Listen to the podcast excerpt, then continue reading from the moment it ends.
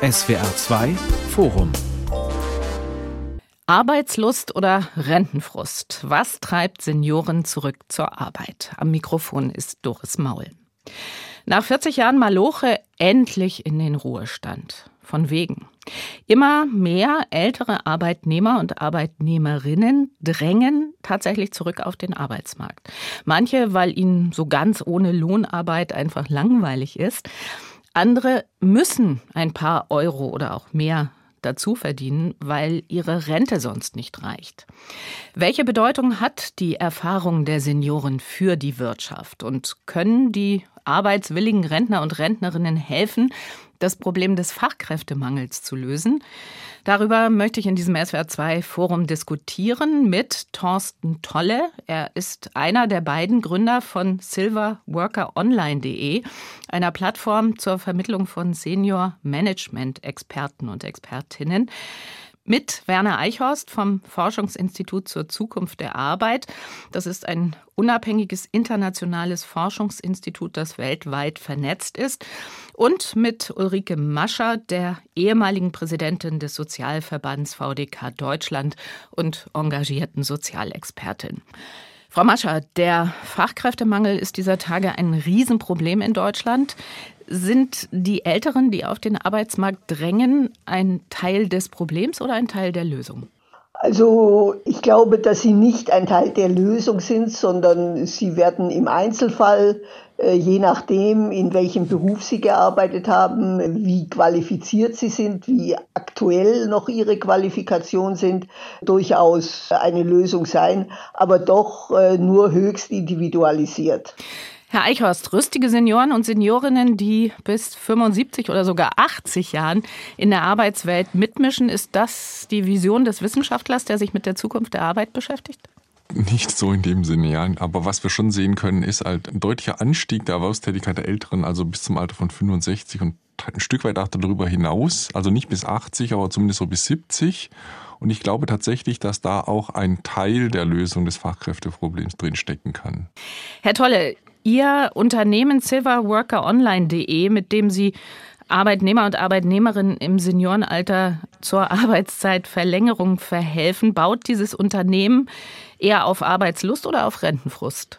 Also wir sind ganz klar mit der Arbeitslust ganz vorne. Die Menschen, die zu uns kommen, die sich ja, sag mal, bei uns bewerben, die haben alle Lust noch was zu tun. Die haben in ihrem Leben viel geleistet und die möchten einfach nicht wenn sie dann in Rente sind, sich zu Hause hinsetzen und ausruhen. Die sagen einfach, nö, das mag ich nicht, ich mag noch andere Dinge tun.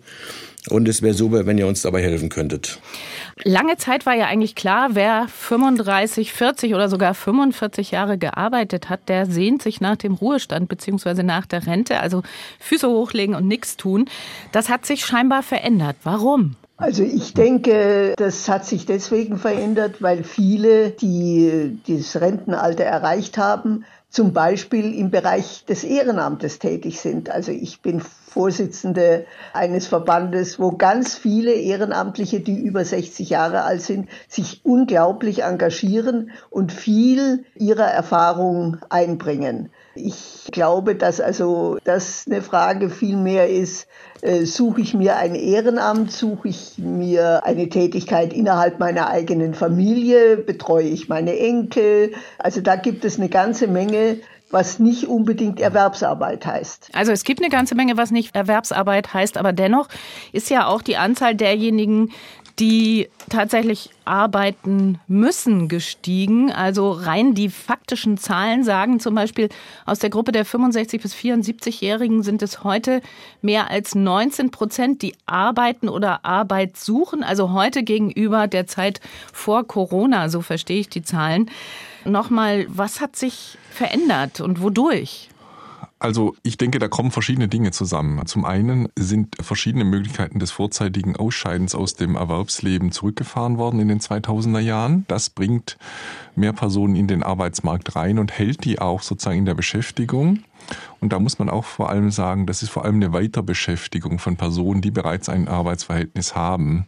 die Wiederbeschäftigung nach vielleicht einer Phase der Inaktivität oder nach der Arbeitslosigkeit ist deutlich schwieriger. Und dann gibt es im Prinzip zwei Gruppen, die sehr stark auch über das Alter von 65 äh, hinaus erwerbstätig sind. Das einerseits ähm, Selbstständige und eben Personen mit höherer Bildung, die das gerne machen, die sich auch aktiv einbringen wollen und einfach auch sozusagen Arbeitslust verspüren. Und dann gibt es auch eine Gruppe, die vielleicht auch eben tatsächlich wegen einer niedrigen Rentenzahlung ähm, noch ein Stück weit erwerbstätig ist, beispielsweise Minijob. Das ist so die andere Gruppe. Herr Tolle, wie sieht denn das Klientel aus, das Sie vermitteln und wie läuft diese Vermittlung ab? Vielleicht können Sie das mal schildern. Die Menschen, die zu uns kommen, wir sehen also jetzt schon immer häufiger, dass die Leute, die haben wohl ihre, ihre Rente im Blick und wissen aber, ich gehe vielleicht äh, im September, Oktober, November diesen Jahres in Rente und die wissen jetzt schon, dass sie in der Rente noch Dinge weitermachen möchten. Äh, wir haben überwiegend Senior Management Experten. Das bedeutet, mindestens, mindestens die Hälfte unserer Silver Workerinnen haben studiert, 15 Prozent haben promoviert und alle die, ich sag mal, die waren alle in wichtigen Führungsrollen. Die haben sehr, sehr viel Führungserfahrung, die hatten verantwortungsvolle Positionen. Viele waren auch in großen Betrieben, haben sehr, sehr viel Methodik, Systematik gelernt, wie man Dinge einfach mal anders machen kann. Und die sind schon auch, sag mal, wertvoll für kleinere Mittelständler Unternehmen. Und das ist in der Regel auch das, was bei uns angefragt wird. Also ein Unternehmen hat ein Problem und das Unternehmen braucht dann einen erfahrenen Problemlöser. Und man muss eins was sagen, Silverworker die kommen, um zu gehen. Das heißt, die kommen in das Unternehmen, die verstehen die Aufgabe, lösen die Aufgabe und gehen wieder. Und dann ist das eigentlich für beide, sowohl für den Interim Manager und Interim Managerin und auch für das Unternehmen eine prima Sache. Also das heißt, das ist schon ein bestimmtes Segment und da sind keine dabei, die arbeiten müssen im Alter. Wir kennen ja jeden Silverworker, jede Silverworkerin persönlich. Das ist ja auch Teil unserer Qualitätspolitik, die Menschen persönlich kennenzulernen. Nur dann kann man einfach auch diese Menschen passgenau weitervermitteln. Und ich sag mal, alle, mit denen wir gesprochen haben, die haben im Prinzip nicht diesen Need, also die müssen das nicht. Die sind gut situiert, aber die sagen einfach, hallo, ich habe so ein großes Wissen, so eine große Expertise und ich möchte das gerne weitergeben. Und mit dem Fachkräftemangel geht ja auch ein Führungskräftemangel einher. Da braucht es vielleicht auch mal so einen Senior-Manager, der auch mal einen Jüngeren an, an die Hand nimmt und diese Symbiose zwischen Alt und Jung ist immer das, was am allermeisten fruchtet und wo es die besten Durchbrüche gibt. Frau Mascher, ich möchte Sie jetzt nochmal ins Spiel bringen. Sie haben vorhin mehr fokussiert aufs Ehrenamt, aber jetzt doch nochmal gefragt. Unser Thema ist ja Arbeitslust oder Rentenfrust. Also ich habe bei der Recherche für diese Sendung gefunden, dass ja seit Jahren die Zahl der Seniorinnen und Senioren, die so wenig Rente bekommen, dass sie unter die Armutsgrenze rutschen, steigt. Armut, Altersarmut als Treiber für die Beschäftigung nach dem Ruhestand. Welche Bedeutung hat das? Also es hat leider insofern eine große Bedeutung, als viele alte Frauen, also zum Beispiel jede vierte alte Frau in Bayern, hat eine Rente, die nicht zum Leben reicht. Und die versuchen irgendwie über die Runden zu kommen, zu sparen. Und teilweise gehen sie putzen, teilweise sind sie als Aushilfe in Supermärkten oder so tätig. Aber das ist also nicht äh, der Silverworker, der seine große berufliche Erfahrung Erfahrung, seine große gesellschaftliche Anerkennung in dieser Tätigkeit auch hier nochmal einbringt, sondern das sind alte Frauen, denen die Rente nicht zum Leben reicht. Aber es sind ja nicht nur alte Frauen, sondern es sind ja auch alte Männer, denen die Rente nicht zum Leben reicht. Ich versuche, vielleicht merken Sie es, ich versuche mich irgendwie anzunähern, herauszufinden, wie das mit der Verteilung ist. Also ich habe äh, gelesen, das Institut für Arbeitsmarkt und Berufsforschung ist äh, in einer Analyse im vergangenen Jahr zu dem Schluss gekommen, dass dass die Annahme, im Ruhestand werde vorrangig aus finanzieller Not gearbeitet, nicht haltbar ist. Herr Eichhorst, vielleicht können Sie für Aufklärung sorgen. Ja, ich denke, es sind eben diese zwei Gruppen, die hier eine Rolle spielen. Einerseits tatsächlich die eher weiblichen Personen, die eben niedrige Renten beziehen, ja, wie gerade eben schon gesagt wurde. Das ist ein Punkt, um den wir uns kümmern müssen. Und das hat natürlich auch sehr viel dazu tun mit der Erwerbsbiografie, die vor dem Rentenalter sozusagen stattgefunden hat. Also Teilzeitarbeit, vielleicht Minijob, vielleicht auch längere Phasen der Nichterwerbstätigkeit. Das führt dann eben in so eine Situation hinein, wo der Druck entsprechend entsteht. Und dann haben wir halt auf der anderen Seite die Silverworker, ja. Also das sind ja eben Personen, die das das freiwillig machen, aus einer gewissen Berufung heraus vielleicht auch und dann eben auch tatsächlich Selbstständige und Freiberufler, die einfach ihr Gewerbe oder ihre Kanzlei oder ihr Büro einfach weiter betreiben möchten und gar keinen Grund sehen, einfach früher aufzuhören, wenn sie nicht gezwungen werden. Ja, Aber also wie ist das also mit der quantitativen Dinge. Verteilung? Die letztere Gruppe ist insgesamt etwas größer als die der sagen, von Altersarmut betroffenen Niedrigrentenbezieher. Und wie sich das in den nächsten Jahren entwickelt, das, das werden wir sehen. Wir haben jetzt auch zum Beispiel mit der Grundrente jetzt hier ein Instrument geschaffen, was, was den Druck hier ein Stück weit vermindern könnte, gerade bei Personen, die eben längere Zeit schon erwerbstätig gewesen sind. Wo liegt die denn jetzt? nach dieser. Die liegt ja etwas oberhalb der Grundsicherung im Alter, die ja auch ohnehin zur Verfügung steht. Und das hilft eben den Personen, die eben eine längere Zeit mit geringem Verdienst erwerbstätig gewesen sind. Aber sie müssen eine relativ lange Zeit erwerbstätig ja, genau. gewesen sein, also genau. 33 Jahre. Das stimmt. Und das ist etwas, was also gerade Frauen, die die traditionelle Familienarbeit, also Kinder großgezogen haben, Familienarbeit geleistet haben, Pflege dann von Familienangehörigen geleistet haben, alles im Grunde genommen ohne Bezahlung, die gehen da leer aus. Das stimmt, ja, aber ähm, gleichzeitig ist das zumindest mal eine Vorkehrung, um hier sozusagen eine große Verbreitung von Altersarmut ja. für Personen, die eben langzeitig erwerbstätig gewesen sind, aber nicht viel verdient haben, ein Stück weit einzugrenzen. Jetzt ist da ja also, nochmal gewissermaßen ein Fremdwort, sage ich jetzt mal, verwendet worden mit der Grundsicherung. Also Grundsicherung erhält derjenige, diejenige, der die als Alleinstehender, die pro Jahr weniger als 13.628 Euro zur Verfügung hat, richtig? Ja, ich glaube, die Zahl ja. stimmt schon, mhm. ja. Und davon sind nach neuen Zahlen aus dem Bundesarbeitsministerium rund 18 Prozent der Bezieherinnen und Bezieher von Altersarmut betroffen.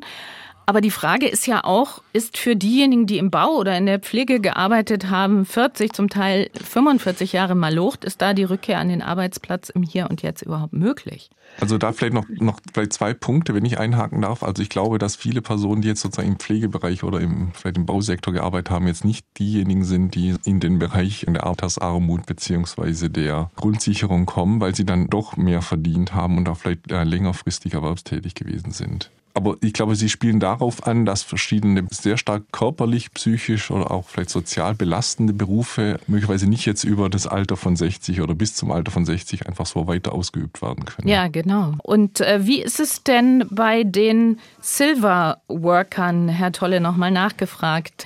Welche Hauptmotivationen nehmen Sie in den Gesprächen wahr mit denen, die da kommen? Und ich nehme mal an, die konnten sich in ihrer Arbeitszeit überwiegend gut pflegen und sind entsprechend auch noch in einem guten Zustand. Ja, da haben Sie tatsächlich recht. Die sind alle fit. Unser ältester Silverworker ist 81 Jahre alt. Der ist immer noch tätig. Der kann immer noch nicht aufhören und möchte immer noch sein Wissen weitergeben. Der agilste, äh, kann man vielleicht auch mal sagen.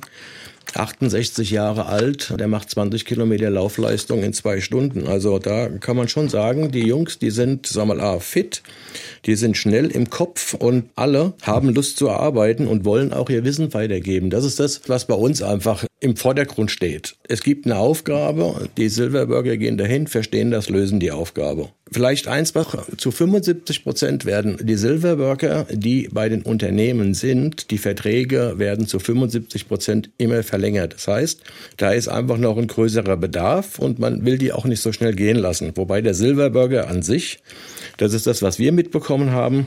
Die würden gerne vielleicht zwei Tage die Woche, drei Tage die Woche, vielleicht auch mal Vollzeit, fünf Tage die Woche, aber nicht länger als ein Vierteljahr oder ein halbes Jahr. Und dann würden die sich ganz gern wieder mal einen Moment ausruhen, um dann die nächste Aufgabe wahrzunehmen. Das ist das, was wir sehen. Und das ist auch das, was die Silverworker und auch Silverworkerinnen, wenn wir das Gespräch haben, uns mitteilen. Das heißt, das ist dann dann doch dem Alter geschuldet sozusagen. Also dieses Bedürfnis nach zwischendurch ausruhen. Naja gut, man kann vielleicht eins was sagen, die Leute, die sind gut situiert, die sind noch fit, die können noch arbeiten, aber die wollen natürlich auch jetzt, wo sie die Möglichkeit haben, einfach mal ein bisschen mehr wegfahren, ein bisschen mehr verreisen, sich verschiedene Dinge anschauen und wenn sie dann fertig sind, dann kommen sie wieder und nehmen das nächste Projekt. Mich würde mal also, interessieren, wie viele Silberworkerinnen haben Sie denn und was ja, machen Sie denn? Ja. Die Frage kann ich gerne beantworten. Wir haben aktuell 110 Silverworkerinnen. Aktuell sind wir mit einem in der Halbleiterindustrie, mit einem im Automotive, mit einem anderen in der Luftfahrt, der macht die Personalleitung. Dann vielleicht bei den öffentlich-rechtlichen sind wir der Maschinenbau, der macht Personalrekrutierung. Ein anderer ich habe nach Frauen gefragt. Frauen. Im Moment haben wir dort, sagen wir, keine Frau eingesetzt. Wir haben insgesamt 15 Prozent unserer 110 Silverworker sind Silver Silverworkerinnen. Das heißt, diese 15 Prozent sind auch alle selbstständig freiberuflich. Seit langer Zeit arbeiten die natürlich auch selbstständig freiberuflich und die haben schon auch, sagen wir, möchten mit uns zusammenarbeiten und auch da kriegen wir entsprechende Anfragen, hat aber noch nicht gepasst. Und man muss auch eins was sagen, wir vermitteln auch nur dann, wenn es passt. Wir machen nicht alles. Aber dennoch ist jetzt auch noch ein bisschen zu kurz gekommen die Situation derer, die arbeiten müssen, um ihre Rente aufzubessern. Wie drängend, wie gravierend ist dieses Problem hier und heute und inwiefern ist das eine wesentliche Motivation dafür, dass ältere Arbeitnehmer und Arbeitnehmerinnen in den Arbeitsmarkt drängen? Also was man vielleicht nochmal festhalten kann, die Studien, die wir jetzt kennen aus den letzten Jahren aus Deutschland, ähm, die zeigen eigentlich, dass die Fortsetzung der Erwerbstätigkeit über die 60 hinaus, teilweise auch über die 65 hinaus im Wesentlichen von dem Spaß an der Arbeit und auch von dem Kontakt zu Mitarbeiterinnen, Mitarbeitern oder Kolleginnen und Kollegen geprägt wird. Und als zweites Bündel von Motivationen kommt dann immer noch dieser finanzielle Aspekt mit rein. Ja, das ist also in gewisser Maßen nicht das Hauptmotiv und ich glaube, das sollte man jetzt auch nicht zu hoch ziehen, weil das eben nur eine bestimmte Teilgruppe betrifft, die im Verlauf ihres längeren Erwerbslebens nicht genügend Rentenansprüche hat erwerben können. Das sind eben doch vor allen Dingen die Frauen und die arbeiten in einem Bereich, also das sind die haushaltsnahen Dienstleistungen, das ist ein grauer Markt. Und das ist ein Bereich, wo ich nicht so viele Untersuchungen kenne, wo man genau erkennen kann, wie da gearbeitet wird. Da wird schon vor dem Rentenbeginn oder dem Erreichen des Rentenalters in einem grauen Markt gearbeitet und danach auch. Also ich glaube, der Silberworker und die alte Frau, die eine Rente hat, von der sie nicht mehr leben kann und sich am Ende des Monats überlegen muss, kann ich mir noch die Salbe für meine offenen Beine kaufen oder kann ich mir Äpfel kaufen? Das mhm. sind völlig andere Gruppen. Frau Mascher hat auf jeden Fall recht. Aber was wir halt sagen können, im Rentenalter sehen wir teilweise halt die Ungleichheiten und die Unterschiedlichkeiten wieder auftauchen, die wir natürlich auch schon in jüngeren ähm, Lebensaltern auch beobachten können, ja, am Arbeitsmarkt. Wir haben einfach einen Arbeitsmarkt, der sehr unterschiedlich, vielleicht auch polarisiert ist und das zieht sich dann eben auch durch bis in das höhere Lebensalter. Und trotzdem wird es ja irgendwie zusammen äh, diskutiert, also mit der Frage auch bei uns hier, was treibt Senioren und Seniorinnen zurück in die Arbeit. Und äh, der Frage, die ja auch Thema bei uns hier ist, hilft die Verlängerung der Lebensarbeitszeit, die wir jetzt wahrnehmen können, sowohl bei denen, die das tun, um ihre Rente aufzubessern, als auch bei den Silverworkern, hilft das gegen den Fachkräftemangel. Also im dritten Quartal 2022 hat das Institut für Arbeitsmarkt und Berufsforschung 1,8 Millionen offene Stellen gezählt. Und das werden natürlich noch mehr werden aufgrund, äh, Stichwort des demografischen Wandels. Mhm. Kann man das überhaupt in dieser Weise gemeinsam betrachten, um die Frage zu beantworten, hilft das gegen den Fachkräftemangel? Ja, es ist eine Lösung, es ist aber nur eine Lösung vielleicht mal fünf, sechs Jahre zurück, Herr Wortmann und ich, wir waren interimistisch auch in einem Unternehmen beschäftigt. Herr Wortmann, das ist Ihr Partner. Der Herr Wortmann, Herr mhm. Wortmann ist mein Geschäftspartner. Herr Wortmann war Interim Personalleiter, ich war Interim Geschäftsführer. Das Unternehmen war in Mitteldeutschland. Wir haben versucht, Führungskräfte zu rekrutieren. Ich kann Ihnen sagen, es war nicht möglich. Wir haben alles gegeben, alles gemacht. Wir konnten niemanden dazu bewegen, nach Mittelhessen, ich sag mal ohne Autobahnanschluss, dass wir dort eine Führungsperson bekommen haben. Daraufhin haben wir beide gesagt, okay, wir kriegen ein großes Problem und das war im Jahr 2016, 2017. So, jetzt haben wir das Problem. Wir haben diesen Fachkräftemangel, wir haben diesen Führungskräftemangel. Silverworker ist nicht die Lösung. Es ist eine Option. Es kann helfen, kurzfristig auszuhelfen, Probleme zu lösen, aber ist ja klar. Es gibt ganz, ganz viele Interim Management Advisories, sage ich mal. Ja, also wo, wo, wo Interim Management angeboten mhm. wird. Wir sind ja nicht die einzigen auf dem Markt. Wir sind aber schon sehr dezidiert, dass wir uns nur um die Älteren kümmern, weil wir einfach wissen, wir haben auch ein gewisses Alter. Wir sind einfach irgendwie Workaholics. Keine Ahnung. Ich meine, Herr Wortmann und ich, wir können uns auch nicht vorstellen, aufzuhören. Und deswegen haben wir mit dieser Plattform versucht, Menschen zu finden, die die gleiche Idee haben, mit jungen Leuten zusammen andere Dinge zu tun, das Wissen weiterzugeben, vielleicht auch mal den einen oder anderen an die Hand zu nehmen und äh, sagen wir, Probleme zu beseitigen. Deswegen haben wir im Prinzip das gemacht. Das ist bestimmt nicht die Lösung. Ich habe die Lösung nicht, aber wenn ich mir jetzt anschaue, die Generation der Silverworker hat Lust zu arbeiten. So, während wir vor dem Hintergrund des aktuellen Fachkräftemangels die Vier-Tage-Woche diskutieren. Wie passt denn das zusammen? Das ist etwas, was ich nicht auf ja, die Kette. Ja, darüber wollen wir nachher auch noch diskutieren. Okay, sorry. Vielleicht, nee, kein Problem. Vielleicht, Herr Eichhorst, nochmal Sie ja. dazu. Inwieweit sind Senioren und Seniorinnen, die nach Ruhestand, Schrägstrich Rente noch arbeiten, ein Mittel gegen den Fachkräftemangel? Ich würde sagen, das ist Teil der Lösung, aber ich möchte jetzt vor allem auch darüber nachdenken, ähm, wie wir beispielsweise den Anteil der Beschäftigten bis äh, zum Rentenalter, also bis zum Alter von 65 oder 67 noch ein Stück weit steigern können. Ich denke, da steckt das größte Potenzial drin. Wenn beispielsweise jetzt das Beschäftigungsniveau der 60 bis 65-Jährigen auf dem wäre der 55 bis 59-Jährigen, dann hätten wir etwa zweieinhalb Millionen zusätzliche Sie sprechen äh, den Punkt Frühverrentung an. Millionen. Genau, die Frühverrentung ist da ein Thema und ähm, das ist jetzt nichts, was sozusagen die über 70-Jährigen betrifft, sondern eher eben die ähm, noch in den 60ern arbeiten können und wollen. Äh, und alles, was sozusagen der Frühverrentung sozusagen zuwiderläuft, ist da erstmal hilfreich. Also sowas wie Rente mit 63 ist dann nur begrenzt nützlich, vielleicht sogar eher schädlich, kann man sagen, weil wir da eben eingearbeitete Beschäftigte, auch hochqualifizierte Beschäftigte ein Stück weit aus dem Arbeitsmarkt rausnehmen. Und ich glaube, das ist sozusagen nicht, nicht sinnvoll in dem Zusammenhang, sondern diese Gruppen sollten eigentlich möglichst lange im Erwerbsleben drin bleiben können. Sie haben jetzt gesagt, wir nehmen die raus, damit meinen Sie den Gesetzgeber?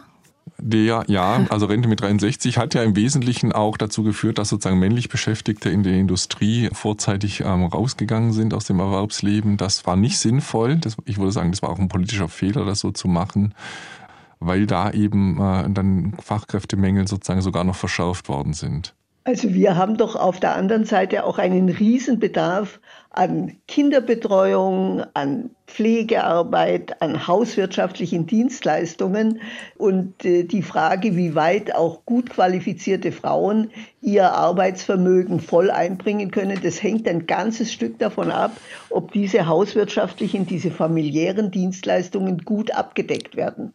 Und äh, da glaube ich, dass wir da einen großen Bedarf haben. Und das ist nicht nur die Bezahlung, sondern das ist die Frage der Arbeitsbedingungen, das ist die Frage der Mobilität wie kriege ich das hin? Also da würde ich mir wünschen, dass da mehr ja, Modelle entwickelt werden, wie sowas zusammenpassen kann. Das weibliche Erwerbspotenzial ist dann neben dem älteren Erwerbspotenzial und der Zuwanderung eben eines der wichtigsten Elemente, die aber wir da, hier betrachten Aber da müssen. brauchen Sie ergänzend diese also familiären und hauswirtschaftlichen Dienstleistungen, die im Moment eben in einem grauen Markt verschwinden und jeder, jede ist froh, wenn sie für sich persönlich da eine Lösung gefunden hat.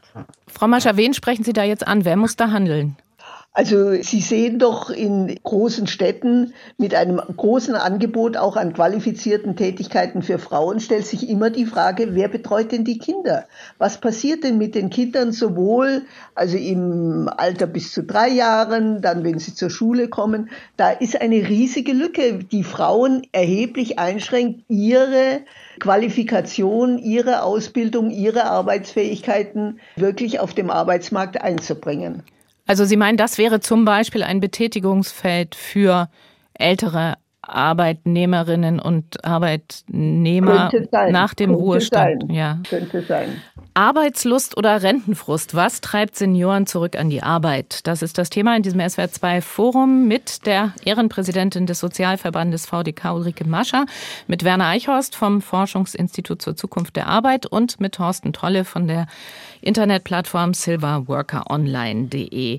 Jetzt möchte ich noch mal auf die Unternehmen blicken, die ja auch eine Rolle spielen in diesem Kontext. Unser Bundesarbeitsminister Hubertus Heil hat gesagt, Zitat, die Zeit, in der über 60-Jährige zum alten Eisen gepackt werden, muss vorbei sein. Und die Frage, meine Frage jetzt in die Runde lautet, ist diese Botschaft denn bei den Unternehmen angekommen? Also wie sind die Unternehmen dazu eingestellt? Sehen sie die Chancen? Wie ist Ihr Eindruck da? Herr Eichhorst vielleicht zuerst. Ja, also ich glaube, die Botschaft ist teilweise angekommen. Es ist aber allerdings auch keine neue Botschaft. Wir sprechen über dieses Thema mindestens schon zehn Jahre, vielleicht auch 20 Jahre. Manche Unternehmen machen ein ähm, systematisches, äh, sage ich mal, Demografie-Management und schauen sich an, welche ähm, Belegschaften brauchen sie in den nächsten Jahren und qualifizieren dann auch entsprechend machen betriebliche Gesundheitsförderung, sorgen für altersgerechte oder alternsgerechte Arbeitsbedingungen und andere vernachlässigen das und sind dann vielleicht auch kurzfristig sozusagen mit Engpässen ähm, dann konfrontiert, weil sie das eben nicht entsprechend vorausschauend angegangen haben. Was man natürlich auch sagen muss, also wenn die Politik natürlich eine Vorruhestandspolitik anbietet, untergräbt sie dann gleichzeitig auch sozusagen diese Strategie. Das ist sozusagen das Problem. Und wenn sie eine Frühverrentungspolitik anbieten, dann untergraben sie auch Anstrengungen so im Bereich Weiterbildung, weil wir halt in Deutschland nach wie vor das große strukturelle Problem haben, dass Personen im mittleren und höheren Erwerbsalter deutlich weniger beispielsweise in Weiterbildung einbezogen werden. Herr Tolle, Sie haben ja sehr viel Kontakt mit Unternehmen bei dieser Vermittlung der Senior-Experten und Expertinnen. Wie ist denn Ihr Eindruck? Wie sind die Unternehmen dazu eingestellt? Sehen Sie die Chancen? Also mit den Betrieben und mit den Unternehmen, mit denen wir zusammenarbeiten und auch die, die bei uns anfragen, ja, da ist es eher so, dass die Betriebe schon auch die älteren Mitarbeiter, Mitarbeiterinnen halten möchten. Also diese Vorruhestandsregelung, die sieht man dort nicht gerne. Und man sieht schon, dass diese Menschen, die sind ja alle noch sagen wir, belastbar, die können was, die haben ein wahnsinniges Wissen. Und es ist ganz, ganz oft ist es so, gerade wenn die Älteren dann gehen, ja, so mit 63, 64 und es war nicht genügend Zeit, für, äh, sag mal, ein Handover für eine Einarbeitungszeit von jemand anderen, dann entsteht da tatsächlich eine Lücke, eine große Lücke. Und das ist überhaupt nicht gut. Das möchte sich niemand leisten. Das kostet alles Geld. Die muss aufgefüllt werden. Und im Gegenteil, sag mal, die kleinen oder mittelständischen Betriebe, wo der Geschäftsführer schon über 70 Jahre alt ist und immer noch, sag mal, jeden Tag jetzt einmal unten in der Produktion rumspringt, da wird schon angefragt, ob wir da nicht jemanden haben, der da helfen kann, dass wir da eine Übergangsregelung machen, eventuell eine Unternehmensnachfolge. Die denken da schon ein bisschen weiter, ja. Und auch in diesen Betrieben haben wir nicht wahrgenommen, nicht gehört, dass ältere Mitarbeiter dann auch diese, diese Regelungen wahrnehmen, weil die, sagen wir dort, das sind halt kleinere Familien, die kennen sich alle 20, 30 Jahre und die halten da auch zusammen, da läuft auch keiner weg. Sagen wir, in den großen Betrieben ist es oftmals so, das kann auch so sein, da gibt es gewisse Headcount-Management und diese ganzen Sachen. Und Was gibt es da? Headcount-Management? Ja, also da wird schon auch, sagen wir, die Personalstärke, die wird, die wird gemanagt. Und das sagen wir gerade in größeren Betrieben, wenn es mit der Produktivität nicht passt und dann kann man vielleicht auch Personalkosten reduzieren und lauter so ein, so ein Unsinn. Ich meine, das schlägt einem später alles wieder ins Gesicht, wird aber gerne gemacht. Heute ist es so, wie ich es gerade sagte, also dass diese Betriebe und Unternehmen, sagen wir, die wir hier betreuen, da läuft das nicht. Im Gegenteil, vielleicht kann man eins was noch sagen. Wir haben einen Silberwerker in einem Luftfahrtbetrieb, die beschäftigen sich mit der Instandsetzung von Flugtriebwerken. Da haben wir einen äh, Logistikleiter installiert und der Vorgesetzte von ihm, Originalzitat, es ist immer wieder schön, mit den Älteren zu arbeiten, die wissen, was zu tun ist. Da muss man nicht viel sagen. Das geht immer sehr, sehr schnell. Herzlichen Dank. Hm, ja. ja. Aber umso überraschender, dass das nicht so weit verbreitet ist. Naja gut, ich meine Silver, Silverworker, Silverworkerinnen, ich meine, das ist Interim Management, das kostet natürlich Geld. Ich sag mal, die Interim Manager und Rinnen, die wissen natürlich auch, dass sie äh, da schon auch, sag mal, ein ordentliches äh, Tageshonorar erwarten können, ja. Und äh, deswegen ist das dann halt auch oftmals das letzte Mittel. Mhm. Aber äh, das Mittel, das ist auch das, was am Ende des Tages halt funktioniert hat, wenn alle anderen Register, die gezogen wurden, am Ende des Tages nicht zu einer Verbesserung äh, geführt haben. Aber ich habe zum Beispiel gelesen, der Stuttgarter Bosch-Konzern ist ja bei uns im Sendegebiet, zum Beispiel hat eine Management Support GmbH gegründet, bei der rund 2300 Senior-Experten, also Ruheständler zwischen 60 und 75 Jahren beschäftigt sind. Könnte das nicht so ein Modell sein, auch für andere Branchen? Bestimmt. Herr Eichhorst? Oder ja, gibt es das vielleicht auch. häufiger schon? Solche Modelle gibt es auch durchaus ähm, und gab es auch schon in den letzten Jahren immer mal wieder. Aber ich glaube, dass tatsächlich das Interim-Management ist, ist sozusagen eine ganz spezielle sozusagen nochmal Gruppe. Ja, da geht es sozusagen nicht um eine dauerhafte Fortbeschäftigung oder Weiterbeschäftigung ähm, über das Alter von 65 hinaus, sondern das sind sozusagen punktuelle Einsätze auf einer selbstständigen Basis, auch in einem ganz spezifischen Segment.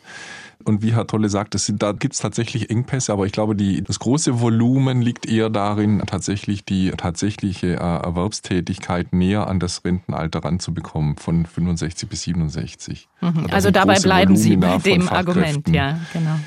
Ja, also da, genau, also die normalen Belegschaften, die sozusagen äh, dazu für zu sorgen, dass die eben nicht vorzeitig rausgehen, ist, ist das Wichtigste.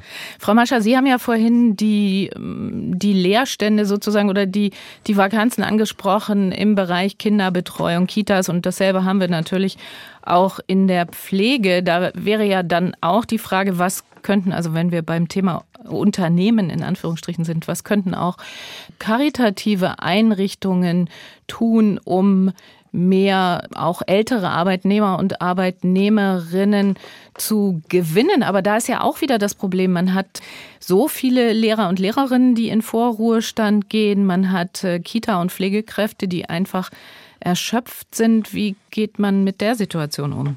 Naja gut, da stellt sich die Frage, dass sich die Arbeitgeber fragen müssen, wie müssen denn die Arbeitsbedingungen sein, mhm. dass die eben nicht total erschöpft sagen, ich will nur noch raus sondern dass sie die Möglichkeit haben, äh, sowohl äh, was ihre Qualifikation betrifft, aber auch was äh, die Gesundheitsförderung betrifft, die Arbeitsbedingungen insgesamt betrifft, da auch tatsächlich, sagen wir mal, die Altersgrenze der gesetzlichen Rente erreichen. Und das ist eben heute nicht. Also ich finde, als äh, Unternehmer müsste ich mich doch fragen, warum verlassen oder warum wollen so viele meiner Mitarbeiter und Mitarbeiterinnen, aber vor allen Dingen der Mitarbeiter auch, äh, vorzeitig oder so früh als möglich äh, in die Rente gehen. Das ist doch eine Frage, die, die liegt eigentlich auf der Hand. Ja, das stimmt. Also da kann ich Frau Mascher eigentlich nur zustimmen. Die Arbeitsbedingungen sind entscheidend und das sind eben nicht die Arbeitsbedingungen sozusagen nur der 55 bis 65-Jährigen, äh, sondern über den gesamten Erwerbsverlauf hinweg muss man das betrachten. Richtig, das fängt viel früher ähm, an. Hm. Aber da wären wir ja im Prinzip dann auch schon bei dem Thema, was vorhin schon mal kurz angeklungen ist, äh, Vier-Tage-Woche. Denn auch diejenigen, die zurückkehren in ihre Jobs, wollen vielfach nicht Vollzeit arbeiten und gleichzeitig breitet sich ja gesamtgesellschaftlich das Bedürfnis nach Work-Life-Balance immer weiter aus. Die Vier-Tage-Woche wird tatsächlich intensivst diskutiert und das heißt auch der Fachkräftemangel wird weiter wachsen, wenn sich in dem Maße, in dem sich die Vier-Tage-Woche durchsetzt. Da werden die Senioren und Seniorinnen eigentlich noch dringender gebraucht, oder? Also ich, ich denke mal, mit der Vier-Tage-Woche, da muss man ein bisschen differenziert argumentieren. Also Gerne. zunächst mal ist, ist, glaube ich, das Thema Vier-Tage-Woche erstmal eine Metapher oder ein Kristallisationspunkt für das ganze Thema Unbehagen an Arbeitsbedingungen. Und die Annahme ist ja sozusagen, dass wenn man weniger arbeitet, dass es dann insgesamt besser wird mit der Arbeit. Das kann sein, äh, muss aber nicht so sein. Und, und es ist sicher auch je nach Berufsfeld oder je nach Wirtschaftszweig unterschiedlich machbar, hier beispielsweise einen Lohnausgleich zu gewähren, indem man die Produktivität entsprechend steigert oder auch tatsächlich dann auch bereit ist, vielleicht auch Lohneinbußen in Kauf zu nehmen. Also da muss man sehr genau gucken. Und äh, natürlich, inwieweit eben ein Fachkräftemangel gelindert werden kann durch eine Vier-Tage-Woche oder inwieweit er eben verstärkt werden kann, das hängt sehr an den, den jeweiligen Voraussetzungen. In bestimmten Berufen oder Tätigkeiten lassen sich ja Arbeitsabläufe vielleicht beschleunigen, verdichten, besser gestalten. In anderen, also zum Beispiel jetzt im, im, Pflegebereich oder auch im Bildungsbereich, da können Sie jetzt nicht einfach sozusagen die Arbeitszeit verkürzen mit, mit und dann vielleicht auch die Klassengrößen irgendwie nochmal hochfahren oder noch weniger Pflegekräfte pro, ja genau pro Station anbieten. Das geht gar nicht. Ja, aber da wird dann der Fachkräftemangel noch drängender im Prinzip. Das stimmt. Also das können Sie jetzt beispielsweise im Pflegebereich können Sie die Vier-Tage-Woche nur machen, wenn Sie gleichzeitig ähm, auch noch ein langfristiges, sage ich mal, Fachkräftegewinnungs- und, und, Qualifizierungsprogramm fahren, um dann zusätzliches Personal für den, für den Bereich überhaupt ähm, bereitstellen äh, zu können.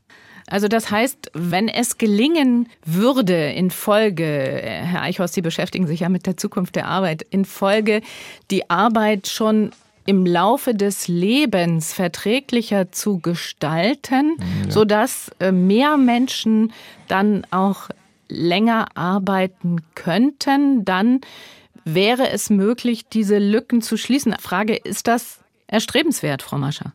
Also so lange zu arbeiten dann auch letztlich. Also vielleicht eben tatsächlich bis 70, 75. Das äh, kommt auf die Berufe an. Also ich äh, finde es immer hochspannend, wenn ich dann lese, dass die Vertreter der Bundesbank sagen, man könnte wunderbar bis 70. Nein, sie würden gern, oder Wissenschaftler, die gerne bis 75 oder noch länger arbeiten, die haben Arbeitsbedingungen, die haben eine gesellschaftliche Anerkennung, die haben eine Bezahlung. Äh, da steht es überhaupt nicht zur Diskussion. Aber wir haben ganz viele Berufe, die einfach eine Knochenarbeit sind, die wenig Anerkennung haben, die nicht gut bezahlt werden und wo halt das Ziel ist, wenn ich mir, wenn ich einigermaßen über die Runden komme, dann raus aus dem Beruf. Und das ist die Frage, dass wir viel mehr bei diesen ja, unspektakulären äh, Berufen und Tätigkeiten Arbeitsbedingungen schaffen, wo die Leute nicht als erstes denken, hoffentlich kann ich möglichst bald aus meinem Job aussteigen. Genau, das meinte ich ja. Und wie? Wie kann das geschehen?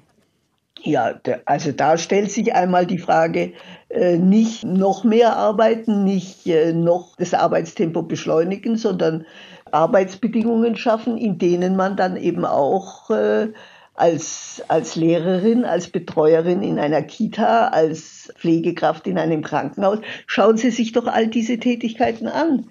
Äh, was ist da notwendig? Da muss ein Stück weit der Arbeitsdruck weg und äh, es muss eine anständige Bezahlung her und dann äh, muss man also Arbeitsabläufe entwickeln, in denen man eben auch 60 Jahre, 65 Jahre werden kann. Herr Tolle, Sie haben ja ständig mit Innovationsfähigkeit zu tun. Was für Vorschläge haben Sie denn? Ja, also mir ist es noch nicht ganz klar, ehrlich gesagt. Die Haltung zur Arbeit scheint sich zu verändern. Das ist das, was man, das ist das, was man tatsächlich sieht. Was die Gründe dafür sind, das weiß ich jetzt nicht. Aber ich sag mal, die Betriebe, äh, mit denen wir zusammenarbeiten, die sehen halt auch schon die hohen Krankheitsraten, äh, hohe Fluktuationen und das zieht sich durch sehr, sehr viele Betriebe. Also man kann es jetzt nicht an irgendeiner Branche festmachen, sondern man kann es, glaube ich, eher daran festmachen, dass äh, wir zurzeit auf einem gewissen Arbeitnehmermarkt sind.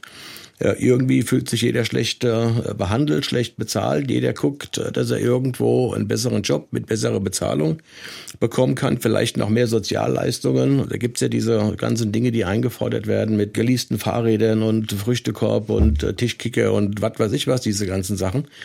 Das ist ja etwas, was die Unternehmen heute alles äh, bereitstellen. Und äh, ich sag mal, es gibt ja noch viel mehr soziale Dinge, um die Mitarbeiter einfach zu halten. Und dennoch sind ganz, ganz viele Menschen einfach unzufrieden. Und ähm, das ist etwas, was wir, ich sag mal, wir jetzt Silverworker, Silverworkerinnen, alle nicht richtig verstehen können. Wir sehen das in den Betrieben, ja, und ähm, dann denkt man sich immer, guck mal, ich bin, also nicht ich persönlich, sondern der Silverworker oder die Silverworkerin, die ist 60, 65 Jahre alt, die ist in einem Betrieb, die arbeitet fünf Tage die Woche, a, zehn Stunden, elf, zwölf Stunden und nebendran sind halt die Menschen, die fallen aus, die werden krank, die sind nicht da, die haben irgendwie keine Lust, was weiß ich was.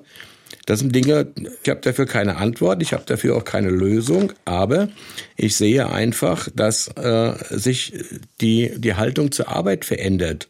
Und äh, warum das so ist, in Richtung Work-Life-Balance und Ansprüche. Da, das ist diese mhm. Work-Life-Balance, diese Ansprüche. Mhm. Und ich meine, das ist ja auch alles, das ist ja auch alles in Ordnung. Man muss ja nicht so hart oder, oder so viel arbeiten, wie das früher einmal war. Äh, das muss man einfach nicht, ja. Aber ich sag mal, das, was heute ist äh, und das, was heute gelebt wird, ist, glaube ich, aber auch keine Lösung. Mhm.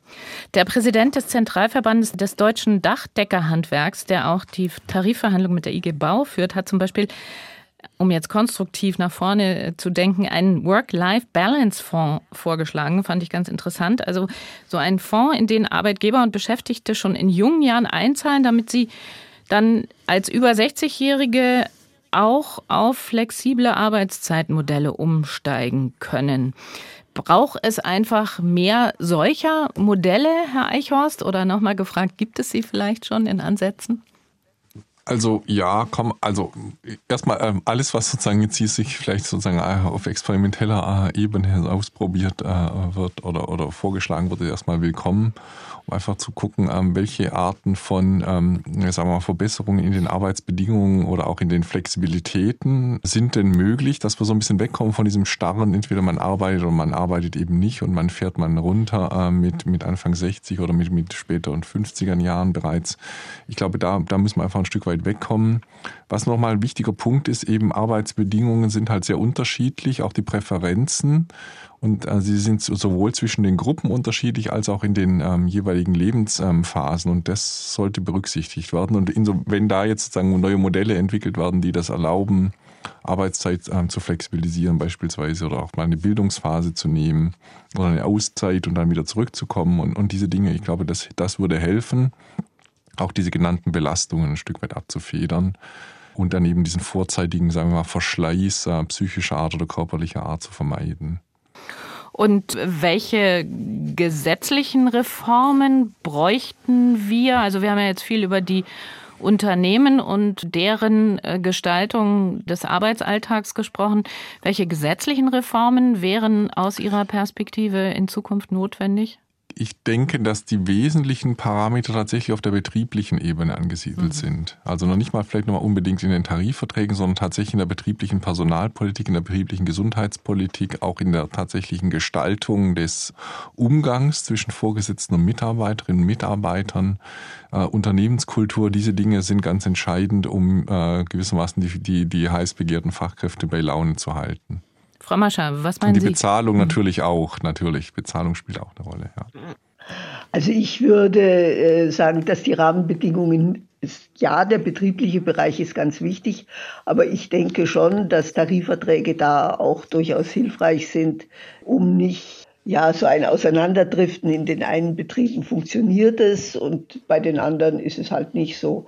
Um hier Rahmenbedingungen zu schaffen, wenn man sich darüber im Klaren ist, dass die Arbeitsbedingungen eine große Rolle spielen, dass die Bezahlung eine große Rolle spielt, dann kann ich nur sagen, also da muss man jetzt dran gehen. Und äh, wenn man erkannt hat, dass man diese Arbeitskräfte braucht, dann muss man das auch äh, sowohl was die Bezahlung wie die Arbeitsbedingungen betrifft, auch signalisieren und auch umsetzen. Da muss man jetzt dran gehen. Also, ja. also was man vielleicht noch sagen kann, wenn ich noch kurz einhaken darf, also man, man sieht ja auch aus Studien, dass eben äh, Unternehmen, die, äh, sage ich mal, eine, eine positive Unternehmenskultur haben und auch betriebliche Gesundheitsaspekte und so weiter berücksichtigen, deutlich weniger Krankenstand und deutlich weniger Fluktuation haben. Also da kann man schon was, äh, einiges erreichen.